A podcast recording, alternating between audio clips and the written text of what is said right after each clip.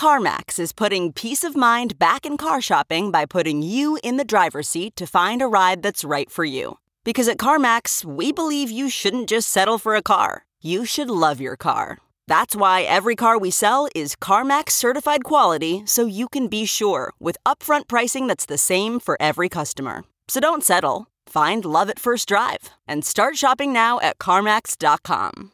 CarMax, the way car buying should be. Illinois is a state with a grand history of profound impact on our nation and our world. We've sent four transformative presidents to the White House. We were the first state to ratify two of the most important amendments to the U.S. Constitution one abolishing slavery, and another one granting women the right to vote. The first cell phone was invented here. So was the first television remote control and the first widely used internet browser. What all these He things loves Illinois. Hour number two of your Ben Joravsky show for Tuesday, March 16th is brought to you by Unions, SEIU Healthcare, Illinois, Indiana, the Chicago Federation of Labor, and the Chicago Reader. Welcome back to the Ben Joravsky show. Benny J, take it away. We call them the political love couple, the political power couple of the 25th Ward. Two of my favorite guests, Loreen Targos, Alderman Byron Sigcho-Lopez. And uh, I call you guys a triple threat. I'll explain why. Uh, sometimes, and I love all my guests, okay? I'm not favoring any guest over the other, but some guests they'll oh, go, Ben, don't ask me about XYZ. You know, I can do local issues, but not national. Or I could do national, but I can't do local. Or don't ask me about the environment. Well, with Loreen and Byron, it's like they're triple threat. You want to talk environment? We'll talk environment. You want to talk local issues and, Mayor Lori Lightfoot? We'll talk local issues Mayor Lori Lightfoot. You want to talk national issues? Uh, we'll talk national issues. Uh, Byron even wants to talk Ecuadorian uh, environmental issues. Holy. I mean, it's like, okay, do that curveball at me at the last moment. I'm ready. I'll talk about anything. And to top it all, unapologetic lefties. They're not afraid to say they're lefties, proud of it. So, Loreen and uh, Byron, with that as an introduction, welcome back to the show. Thank you for having us. Thank you. Thank you, Ben. Always good to be here. All right, let's start with some local stuff. We uh, let's just do the transition, and uh, you guys just share the mic, as they say. Uh, get both of your thoughts on this one because I know both of you have thoughts on this. General Irons uh, wrote a story about it last week. Wrote a column about it last week. We were just talking about it before you came on the air.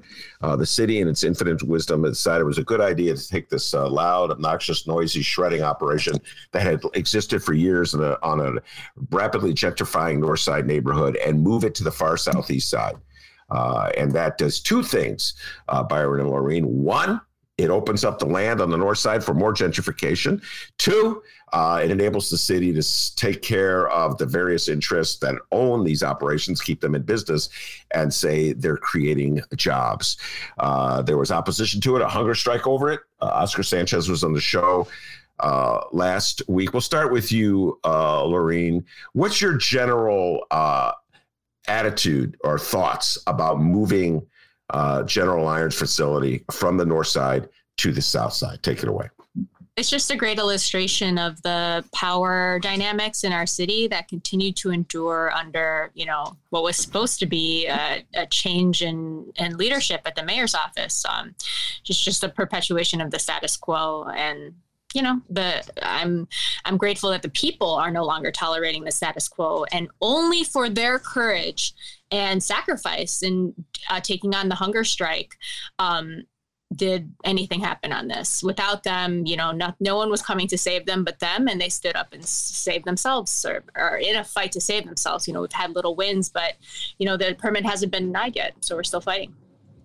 Uh, Byron, what's your thoughts on where this is gonna, how this is gonna play out? Well, if if uh, if there's any justice, um, and there's actually a commitment, and we hear time after time from Mayor Lightfoot and uh, Pritzker and so forth that um, there is a commitment to address environmental issues and environmental racism in the city of Chicago and the state of Illinois. However, uh, we haven't seen that uh, being translated into legislation or action. We got to also remember that uh, in uh, this same developer, Sterling Bay, receive uh, uh, over 1.3 billion dollars in TIF subsidies. I mean, last time I said, like I saw, you know, Lincoln Park doesn't seem to be blighted to but you know, but but again, you know, the, the issue with you know with the current administration about broken promises, right? Not only after campaigning against these TIF giveaways, they were given uh, ultimately to that was one of the first sessions in in uh, one of the first uh, decisions that the mayor made.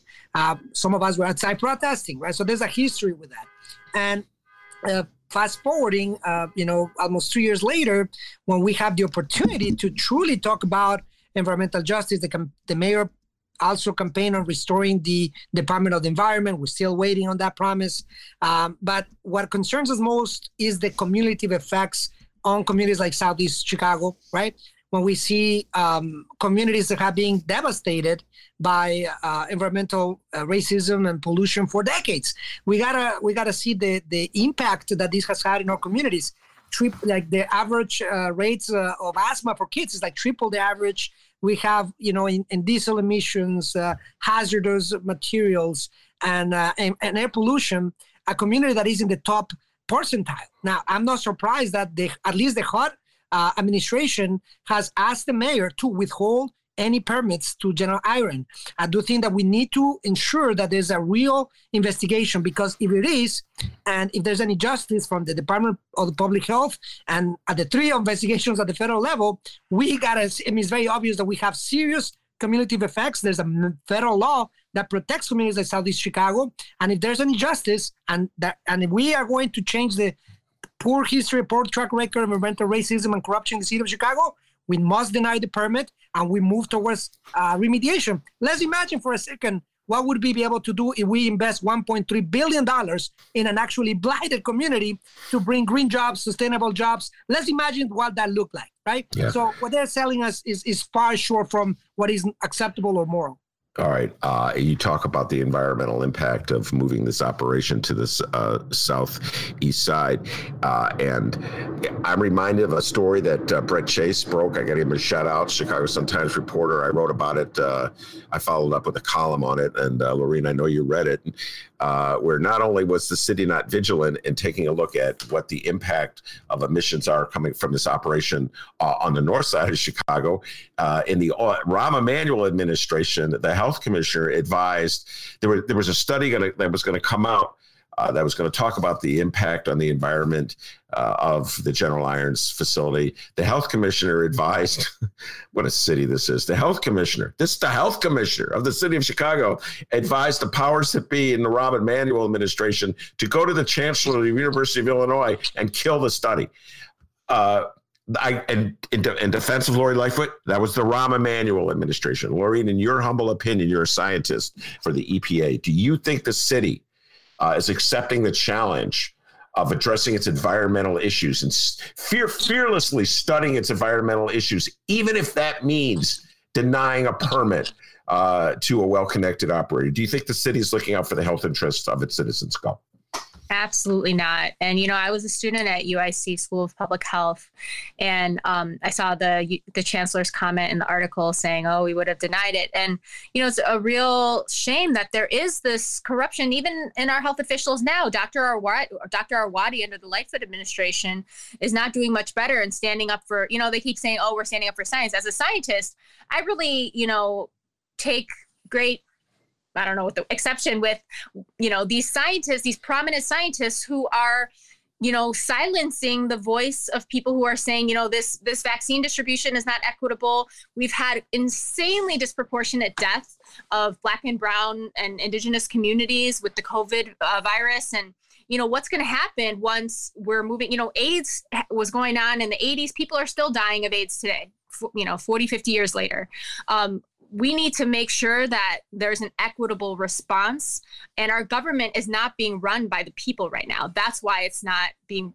and back then under under Rahm's uh, health commissioner and now we're not getting a true transparent conversation with what we don't get answers. Where where is the opportunity for citizens um, to really ask questions and challenge power and get the real answers. You know, I, I see journal like you know uh, free, freelance journalists on Twitter trying to get FOIAs and they get documents back that are completely redacted. You know, there's no there's no transparency. There's no people are trying and it's so difficult still. So not yet. All right, let me play devil's advocate with you, uh, Byron and Loreen, on this uh, particular issue. Uh, I'm a big uh, believer in aldermanic uh, privilege I've talked about this on the show. I think I've talked about it with you, Byron, yes. uh, on the show. That I thought that was a made-up issue. Uh, I was a little uh, uh embarrassed by somebody may have left. The allies uh, were jumping aboard it, say we need uh, to get rid of alderman and and give more power to the mayor. Oh, like that's ever worked in the city of Chicago? More power to the mayor. I mean, I got a lot of issues with things aldermen do, but at least they're accountable locally for the consequences of their actions.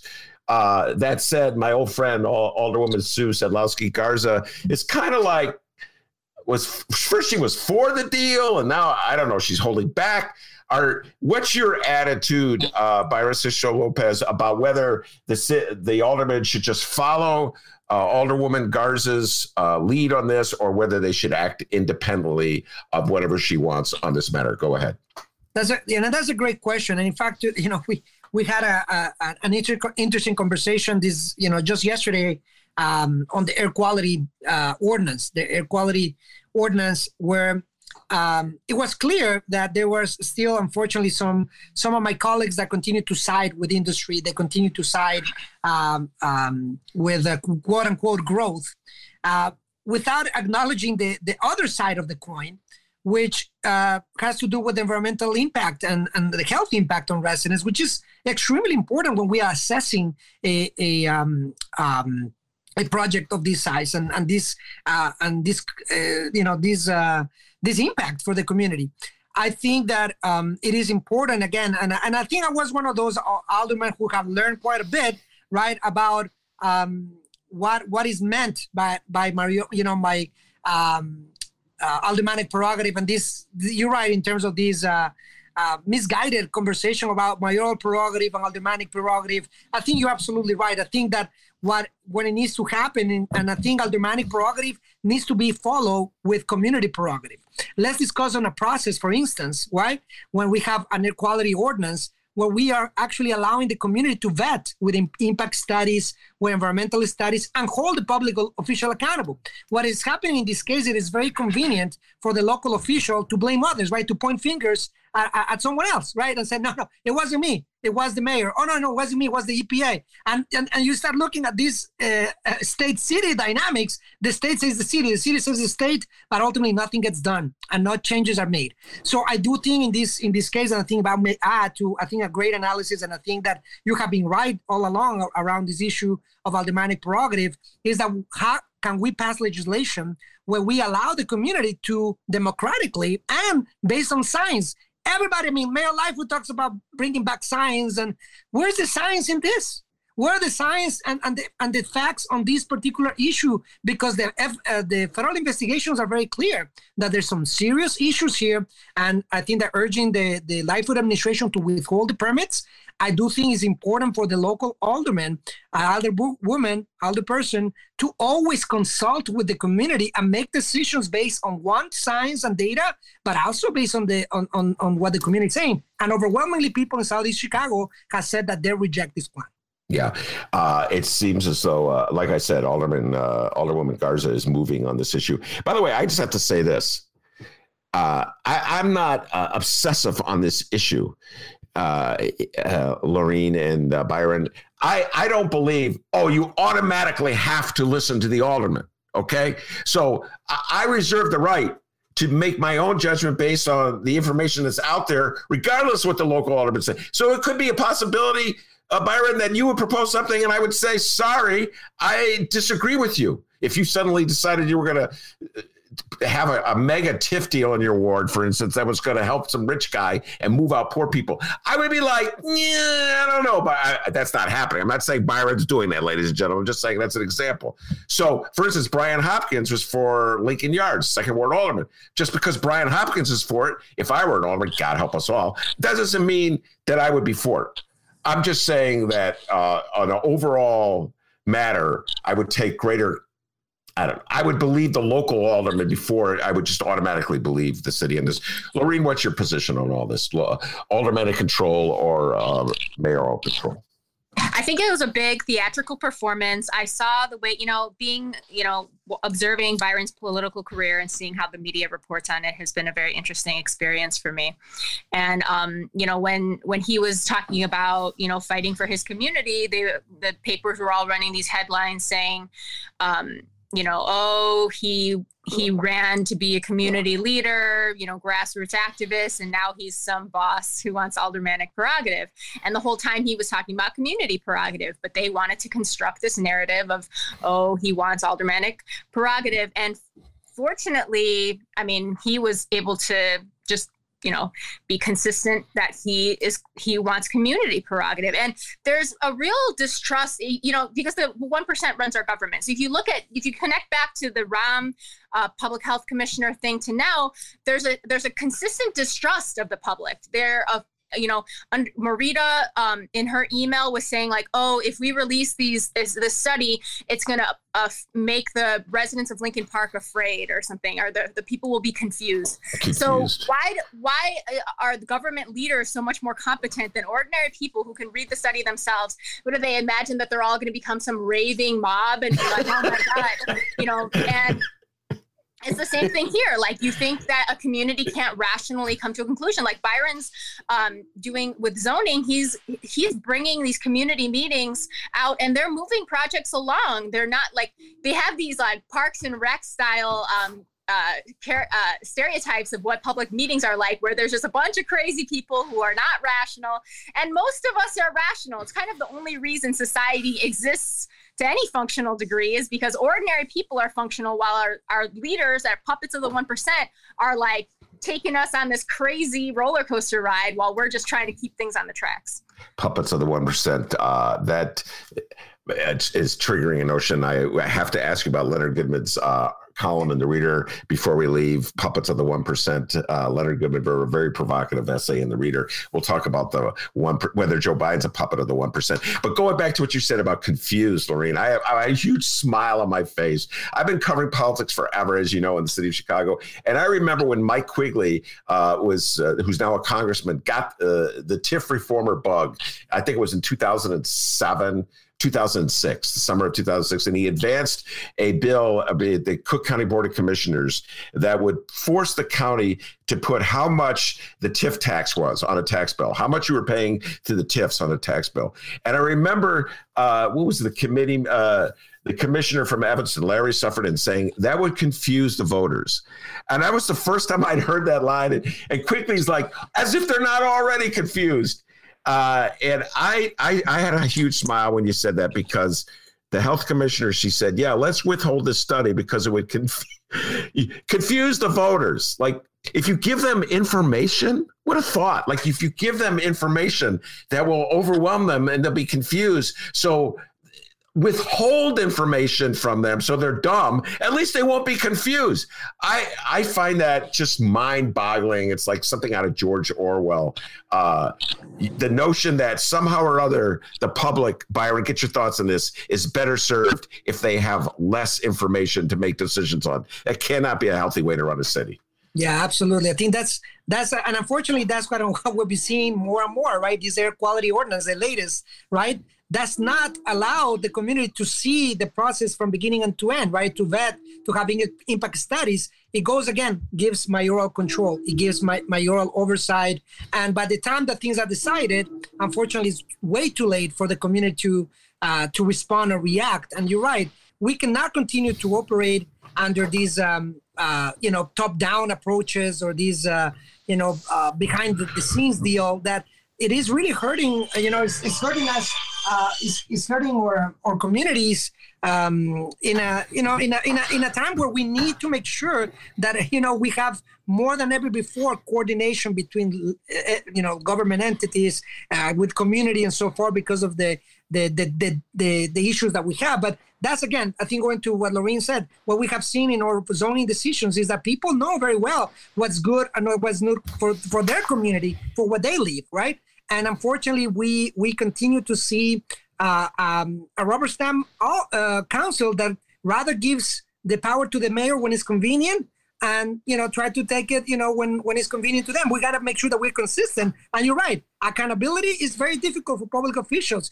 but you know that's what we're here. You know it's a tough job and deviating responsibility avoiding responsibility or putting in someone's hands outside the community creates this kind of situations that we're seeing unfortunately with general all right, you've mentioned a couple times, and before we leave the environmental discussion behind, let's uh, delve into it. The air quality ordinance that passed a, a, city council committee yesterday. I think it was 14 to 4 was the vote. Don't quote me on that, but I believe yeah, that, that was, the vote 14 to 4 in favor of the air quality uh, ordinance. But even though it passed, the committee, it was opposed by many leading environmental groups, uh, which it's an interesting contrast in the midst of everything we've been talking about the need to be more vigilant uh, in protecting communities against the environment. The air quality ordinance is that's opposed by environmental groups is passed uh, by the city council. We'll start with you byron. Uh, what are the issues here uh, that cause people to object to the ordinance as it now stands? Yeah so a few things and and it was very telling in the hearing that there was no one single community group, environmental community group that was in support of this ordinance. Talking about the top-down approach, you know, the lack of dialogue or even involvement of public health experts and people who have been doing this work for a long time. In fact, and because of that, many organizations, the Illinois Environmental Council, um, uh, and the Southeast Environmental Coalition. Uh, we also saw the uh, the Respiratory Health Association, the Center for Neighborhood Technology, among others. You know, there was an overwhelming uh, opposition to it again because it one made an exemption on warehouses, right? One warehouses, and you know, with Amazon and a lot of these facilities, they need to be regulated. There's also a lot of diesel emissions. There's also a lot of discussion needs to happen. We also have seen um, with uh, you know with the lack of support, the lack of uh, the, uh, the, the, lack of teeth of this uh, ordinance so that when there's issues that are identified, in, especially around cumulative effects, that we're able to stop these projects on their tracks before they, they move forward. Those provisions, that kind of community prerogative, and I like to coin that term, right? That so that people have the ability to vet these projects, to ask for impact studies, so that we don't continue to see this um, this dirty industry in a time where we know that the future. And again, in in uh, in a conversation yesterday, the Department of Planning acknowledged that this is th- these are not long term investments. The, the, the future is green. We know that we meet, need to address uh, global warming. That we need to bring green jobs. That's what the future is at. The Department of Planning basically said, "Yeah, we're going to have a meeting next time." Well, let's talk about that next time. But yeah, you're making decisions right now. Mm-hmm. So again, the, the the contradictions in in that conversation and the power of industry. What I'd say, the power of the industry uh, that really has a lot of um, a lot of influence in the council in the state, and is not able to help us move towards the Green New Deal of uh, or other pieces of legislation that are critical today more than ever. Uh, well, we'll close with this one with a question. I'd love to hear your response, Loreen.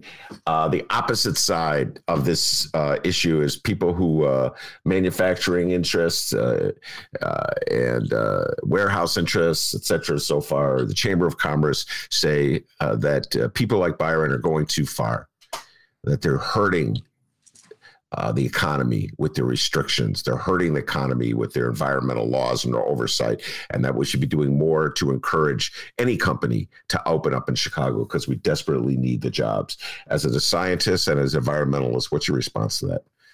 If we need jobs so much, then they need to really think about national legislation that would protect communities from these types of industries. I mean, across the nation, you see all types of industries that continually abuse the um, oligarchy and put, you know, hog farms and metal shredders in people's backyards. And it truly destroys their lives through generations. I mean, the people in South Chicago have like, I think more than half of the people have asthma. You know, I grew up uh, in uh, the ninth Illinois ninth under in Schakowsky's district. I don't have asthma, and now I realize that a lot of that reasoning is because of my zip code um, and because of the sperm lottery, right? And so we need to really have a, a situation where if you want to have polluting industry, we need to create st- health-based standards that say you need X amount of green buffer. Why don't we have it where if you want to open a metal shredder, we do a study on how far the particulates go, and then you have to buy X miles of land all around your um your your facility and it has to be a nature preserve. And then you have you know and then and then you're able to preserve green space and also have like you have your industry and you absorb all the externalities. And this is what this is. We're destroying the economy because we're refusing to accept the externalities of another uh, institution that is not share they're sharing they're keeping the profits for themselves but we are all bearing the cost so what is that? That's the same thing Bernie Sanders has been saying, you know, socialism for the rich and rugged capitalism for the poor. And it's environmentalism. It's every single issue that you can imagine. And, you know, if they if they want to have polluting industry, you know, I understand that, you know, we need to discuss as a full society the, the costs of whatever our modern lifestyles, but we need to put people's health first, no matter how much money they make, no matter their ethnic background or cultural background. Um, and until that becomes a priority, until the working class is empowered to have a voice in their own lives, then I don't want to talk about the economy for the oligarchs. Well put. That was quite a riff, Loreen. I appreciate it. All right, uh, let's switch gears and uh, talk a little budget uh, in the Chicago City Council. Get your uh, thoughts on this one. I had a smile at this. Uh, we've been talking a lot on the show uh, since you were last on uh, about uh, the $281 million in COVID relief money that Mayor Lori Lightfoot, her administration spent on the police. I wrote a column very critical of her, having fun with it. Um, I've been taking a lot of heat from Mayor Lori Lightfoot supporters ever since. I'm not very popular with them right now. Who are these people? they exist. They are somewhere. Just read my just read the comment section uh, of the reader and you'll see who they are. Um, but uh, that so be it. I'm a big boy. I can handle it. Uh, but it was so funny because at the time, follow me where I'm going with this. Uh, at the time, uh, Lori Lightfoot and uh, her supporters were saying, We're in the middle of a crisis and we have to pay our bills and we have obligations. And it is really irresponsible of critics like hippies who do podcasts from their attics overlooking the alley, uh, and radical lefties, uh, aldermen, and their wives. Uh, it's really irresponsible uh, for them to say we can't spend this uh, COVID relief money on police because if we don't spend it on police, uh, we are going to have to raise your taxes. And then, so last week, I think it was the Congress, I've lost track of time, passed the 1.9 trillion dollar relief bill. Joe Biden signed into law, and it means like billions of dollars will be pouring into Chicago. And Lori Lightfoot, she gave, I'm not making this up, Loreen and Byron. She gave a statement. She goes, "This is not a slush fund." We're. I go, wait a minute. Hold on. I'm all confused, man. And I'm not that smart to begin with. I thought it was a slush fund. I thought you were criticizing the hippie in the attic for saying it shouldn't be a slush fund. Now you're telling the alderman, we can't just spend this on whatever you want, Byron Lopez. this has got every nickel has to go for exactly how it was designated by the federal government. Okay. So Byron, help me out on this. Which way is it? Is it a slush fund or is it not a slush fund? Help me out, Byron. That's uh well the the the irony. All, all, in Chicago, I think we've seen this kind of this kind of um, uh, rhetoric, but but it, it was absolutely the evidence suggests this was a slush fund for the mayor. Two hundred eighty-one million dollars that end up, you know, in the Chicago Police Department for COVID nineteen related expenses. Believe it or not, when not, I mean, at least going around the the the older persons around nobody had an idea that the police were actually doing some kind of wellness checks and some we none of us had any idea that this was going on. So uh, again uh, going back again for that, that that bad vote about the emergency powers and and going back again doing a fiduciary i mean the mayor loves to talk about doing a fiduciary responsibility right? Well mayor lightfoot that starts by you providing checks and balances and actual audits of how the money is being spent. So again but but we, we, we definitely need to make sure that this doesn't happen again, right? So I, I think that the lesson for us and I hope for my colleagues is that we cannot just write a blank check and then later be, you know, um, asking, oh, how, how did this and how did this happen? Well, it happened because we allow it to happen. And it's got to be very clear about it. So I think that for those of my colleagues who who you know and and, and as and then I think we mentioned it briefly uh, even Alderman Burke had a, a, a, a uh, I, I think a, a real um, a real great presentation uh, about the, the the breakdown of the budget. Anybody who hears that breakdown will tell you that it is impossible that they spend the money the way that they told us that they were spending the money. There's so many inconsistencies, and more than anything else, the lack of and, and the worst part is the terrible results of all this. Two hundred eighty-one million dollars got us 750 murders in the city of Chicago last year, over 1,400 carjackings. So for those who say, well, why don't we invest more on it? How, I mean, let's let's. I mean, that's a that's the definition of insanity.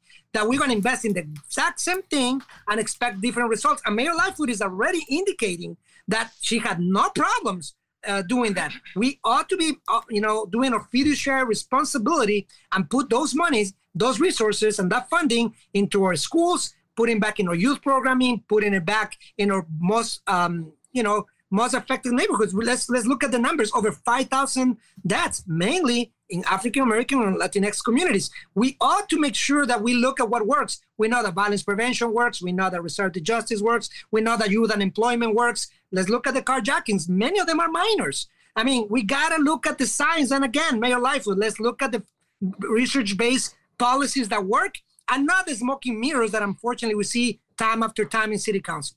All right. Before we uh, move on, I have to get you to address that Ed Burke thing. Uh, uh, Alderman uh, Lopez told me something that was so funny. I was laughing. I just got to set this up. Uh, I've I've been battling Ed Burke since I've been in Chicago. Uh, and I don't, I, I, don't know if he's friends with you guys or whatever, but I, I just find him one of the most uh, offensive alderman that I've been dealing with. He fought Harold. This is before you guys were here. He fought Harold Washington, my beloved Harold Washington, every step. I, I, have no love for Ed Burke. Ed Burke got in trouble, fell out of sorts. He lost his finance committee chair. Uh, Lori Lightfoot pounds him like a pinata. It's the fastest way that Lori Lightfoot can look good to reformers in, in Chicago. Cameras, she does that. It, yeah. Whoa. A suggestion that perhaps behind the cameras, they're all lovey dovey. Anyway, the fastest way to win over uh, reformers is to bash uh, Ed Burke. So Ed Burke, out of nowhere, suddenly becomes the old Scott Waguespack and starts chastising the, the mayor, the old Scott Waguespack, starts chastising the mayor uh, and her, for spending the $281 million. I couldn't, but I had such a, I found that so delightfully ironic. In my opinion, he was just mad at her because she was pounding him like a pinata. Uh, so I wrote a column about it.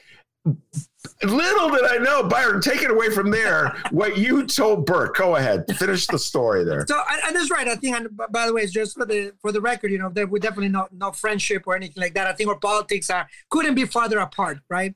Uh, this got to be the first time actually that we spoken since you know being in office, and I actually had to talk to him about because he he's in the environmental committee, so I needed to talk to him about a letter that we sent in the mail, which by the way he signed. Uh, and then you know I I happened to you know and I, I did you know tell look I I think the your analysis of the budget was spot on. So and I'm not sure if you've seen this uh, this article in the reader, and uh, he said, well no no I haven't I haven't hadn't seen it. So he emailed me, said, hey, can you send it to me? So I did send it. And he was, you know, it sounded like he was pretty delighted of the article. Thank you very much for sharing. so I, I, think, you know, you never know. I, I don't know. And you're right. What's going on in what planet we live in. But uh, what I, what I do tell you, uh, and I did is, is very clear that what's right is right and what's wrong is wrong. Because if Alderman Burke out of all people can see that this is just awful and nobody and i think your analysis and the reader is very spot on right? Nobody has known the ins and outs of the budget committee or the budget you know uh, than alderman burke. And i think like if any if there was any time where he's being honest it was in that uh, section of the of the budget which was for us important you know to use as evidence of how wrong and how bad the city is being managed under mayor lightfoot well, that is something else you're setting him. Next thing you know, Burke's going to turn into me. He's going to let his hair grow long. He's going to be hanging out in his attic smoking reefer. Okay. He's well, going to turn into an old hippie. In acting, they say we all have the capacity to be the prostitute or the priest. It's all a matter of circumstance. I'm not sure which one I, I am in that uh, prostitute or priest. I have to think about that if that's an insult or a compliment. All right. Uh, Loreen, I got to ask you, I, uh, I sent you the article and you do. Oh, I didn't say it. I told you about it. You dutifully read it. Thank you. You did your homework fast. You're a very fast reader. Uh, Leonard Goodman a good friend of the show, a Chicago defense criminal defense lawyer, who's Blagojevich's uh, criminal defense lawyer, for that matter, uh, and just an out and out lefty. I always name like the lefties on my show, Loreen. It's like you, Leonard Goodman, and my friend Sam Holloway, the firefighter. He may be the leftiest lefty. Uh, but Leonard Goodman came out with a critique that I know is irritating the hell out of a lot of Democrats. It kind of irritates me on many levels.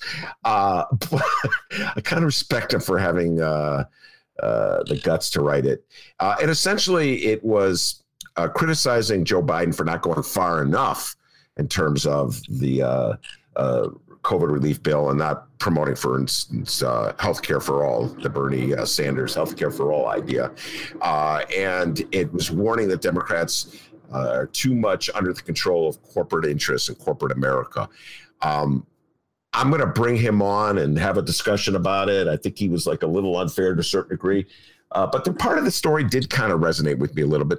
So, what was your thoughts? You read the article. What was your general thoughts about uh, Leonard Goodman's critique? Um, I was like that gif, like no lies detected. I mean, you know, what what's there to be upset about? He's he's speaking truth to power. I mean, it, at the end they talk about like why are these barriers up at the Capitol still, and that's it's becoming like both parties don't govern. It's a theatrical performance what we see in the press um, and in you know popular media of them oh the the republicans are the you know traditional values guys and the democrat and if if you don't if you don't vote for the democrats then the republicans are going to kill you so you better vote for the democrats. And you know that's a very um, harmful thing. And so when you see guys like byron running for alderman um, in a democratic city why were all the democrats against him if they're all for working class power and that sort of thing. So from from my perspective, you know, having been in the trenches of a city council race, it doesn't seem wrong. And so Biden, I mean, he has like on unions, he seems to be doing okay. Um, but in terms of the, the $15 minimum wage, I mean, black women took swept him into office and who would benefit them who is most um, in need of these um, who, who's working at Amazon? You know, who are these people who are being exploited for their labor? Um, people of color, women, the ones who swept him into office. And he he needs to be the president. He can't just, you know, sometimes you'll have like I'll have these like conspiracy theories, right? And sometimes I can have a positive conspiracy theory. And so my if I wanted to give Biden the benefit of the doubt, I could sort of invest in my positive conspiracy theory in which he's like he's like, look, I'm going to be good on the unions and if the unions go and do their union thing, then they'll restore democracy through the unions and me cutting all these deals with these corporations right now will be just a little blip on my record, but I did I did good by the unions. And you know, if Amazon wins the fight in Alabama, if these good things happen, then you know the next president will maybe be even more accountable to unions and maybe get us a twenty dollar minimum wage, which is which is what it should be. Um, you know, based on how much things cost and how much it costs to live in this country. Yeah, that fight that uh, Loreen's alluding to is a big battle. Uh, I, sh- I haven't done enough, uh, spent enough time talking about it. Uh, Amazon facility in Alabama is trying to. There's a unionizing, organizing effort, and and and Amazon does not play, Lorraine. I mean, they, they, they, with the stuff that you were up against uh, with Trump and your union, uh, and the stuff that my baby union was up against when we first organized and the Sun Times owned us, this is years ago, the old ownership is nothing compared to what Amazon's doing down there. They're pulling out every trick in the book. They're like even like saying to people, here, we'll pay you to leave the job. That's so they right. could just bring in a whole new workforce. Uh, that so uh, I, I give Biden credit for doing that shout out. Uh, I listened very carefully. What your point is is that he's being very selective, is what you're saying, uh, and showing giving. He's, unions- he's like, look, I got to be a sellout here because this is the oligarchy, and I mean, and this is like not really accurate. Like he he said nothing will fundamentally change, and on issues of war, on issues of um, you know healthcare and pay for the for the poor, you know, he hasn't moved. He's like respecting the word of a parliamentarian. Are you kidding me? Like we should be organizing against a parliamentarian now. Like they're going to find every obstacle. Like, oh my God, our horoscope says we're not allowed to vote today, and that's what's going to hold us back next. Yeah, they uh, the parliamentarian, of course, is the the woman uh, in the the Senate who ruled that they cannot vote on the minimum wage as part of the package, the 1.9 trillion dollar package. We've been talking about the show a lot. All right, we're going to close, uh, Byron. I'm going to allow you an opportunity to talk about what's going on with this lawyer who's under house arrest. Uh, this is a story I must confess. Uh, that you introduced me to. I apologize for not being more aware about it. Uh, I was in the Nation and I read the article that you said you gave me homework, and I dutifully uh, did the homework. Uh, and I think we're going to reach out to this gentleman, uh, and you're going to be our bridge and bring him on. But why don't you just introduce folks uh, to this topic? Go ahead. Yeah, this is you know in a time of environmental racism, in a time you know when we've seen here in Chicago with the hunger strike against General Iron, and we see the big influence of corporations, you know, over the the even the health uh, and well-being, and even on federal federal mandates. This this uh, this case of attorney Stephen Donziger, who is a civil rights and environmental attorney, uh, who in the 90s uh, became very involved in a fight to hold Chevron accountable for the environmental damage, and this is uh, of uh, of unprecedented scale.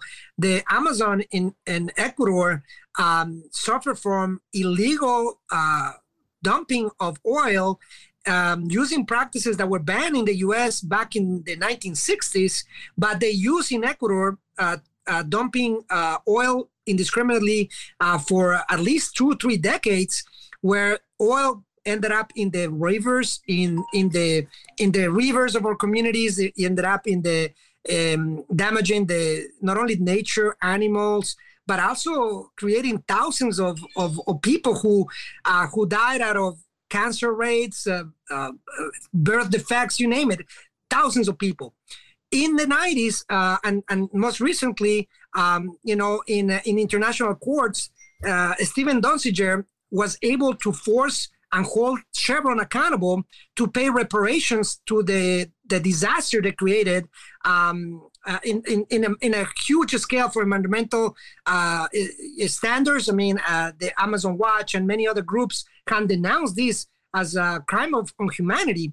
And and this corporation Chevron was ordered to pay uh, nine point five billion dollars to pay because of the, the hard work of this environmental attorney um, that has you know been fighting for, for a long time until he got the conviction uh, in courts in the Supreme Court in Canada and Ecuador and other countries. Unfortunately, here in the U.S., Chevron was able to use the judicial system to basically work with the judge with very much very close ties with tobacco industry oil industry and this judge uh, basically has used the courts to almost hire a, a, a private prosecutor that has ties with chevron to come after this gentleman now they use this court and trying to basically confiscate cell phone materials uh, data computers so that they can intimidate, retaliate, and maybe have some effect on this court, accusing him of basically uh, corrupt practices on the ruling in Ecuador, which is can be further from the truth. In fact, they have used a judge that somehow this corporation uh, paid. Now they live, he lives in asylum. He's in Ecuador. They use that testimony, another testimony of the other judges who have ruled in favor of Ecuador. This kind of ruling also has put this uh, attorney uh, Stephen Donziger in uh, home detention, he's yeah. in, in, home detention for over 600 days, is unprecedented. And we need to condemn these kind of corporations and the use of the judicial system for intimidation and retaliation. They should be they should be paying the 9.5 billion dollars in repair in reparations instead of using the courts in here in the U.S. against those who are actually fighting for civil rights. Yeah, I know this is important to you uh, because you have family in Ecuador, on top of everything else. So, uh, yeah, fascinating case. Uh, he's in house arrest. Yep. That blew my mind. Uh, they took away his law license. He can't practice anymore. So that what they've done, you know, of, of, course, they're violating environmental laws all over the world.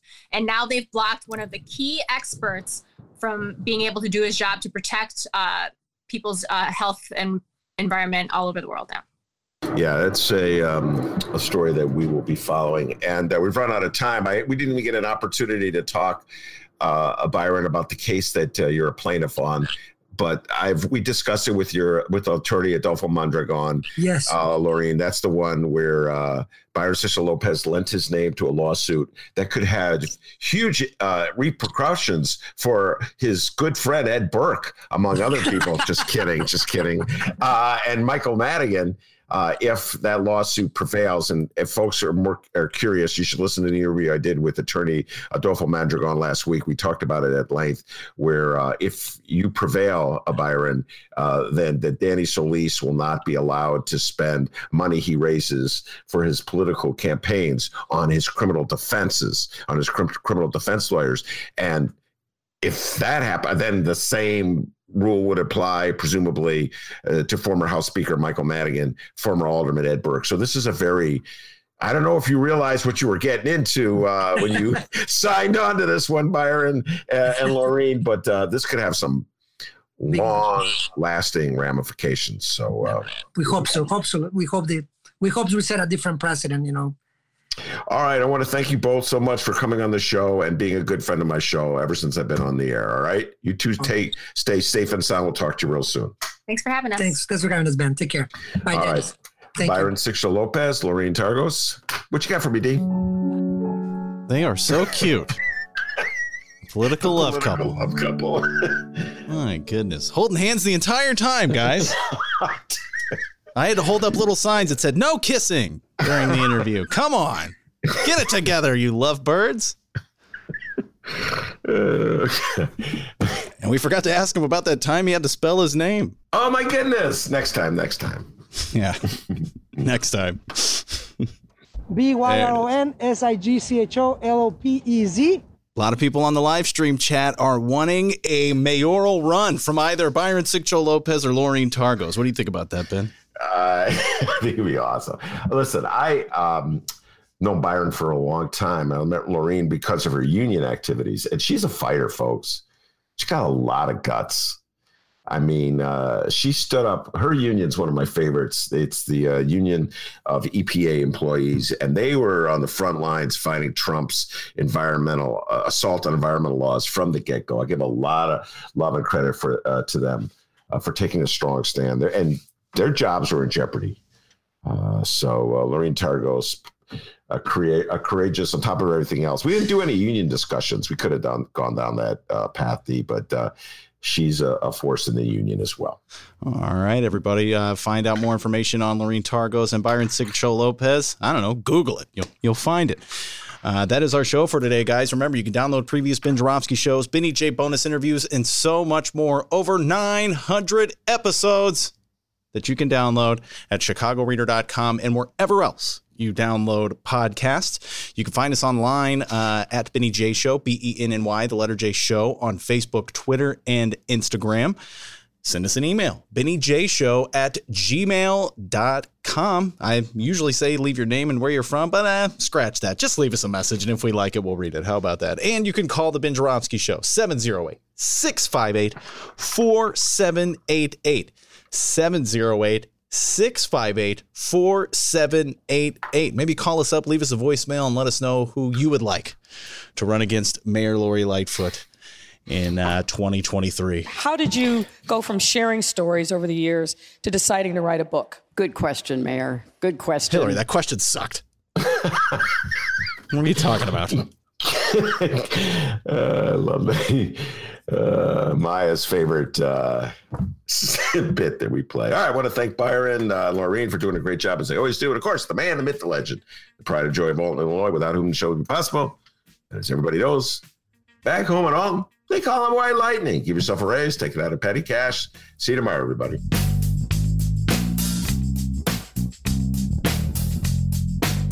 Illinois is a state B Y R O N S I G C H O L O P E Z.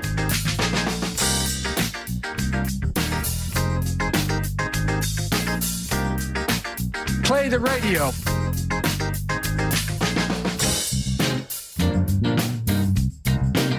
Play the radio. How did you? How did you? Play the radio. Make sure the television, the, excuse me, make sure you have the record player on at night, the, the, the phone. Make sure the kids hear words. How did you go from sharing stories over the years to deciding to write a book? Good question, Mayor. Good question. Play the radio.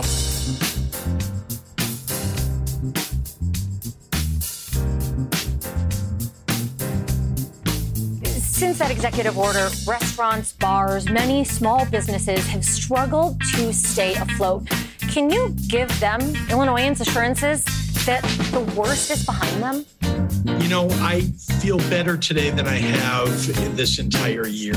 Um, as you see, our numbers have significantly declined. The numbers of people going into the hospital, getting sick, uh, going on a ventilator uh, in an ICU ward.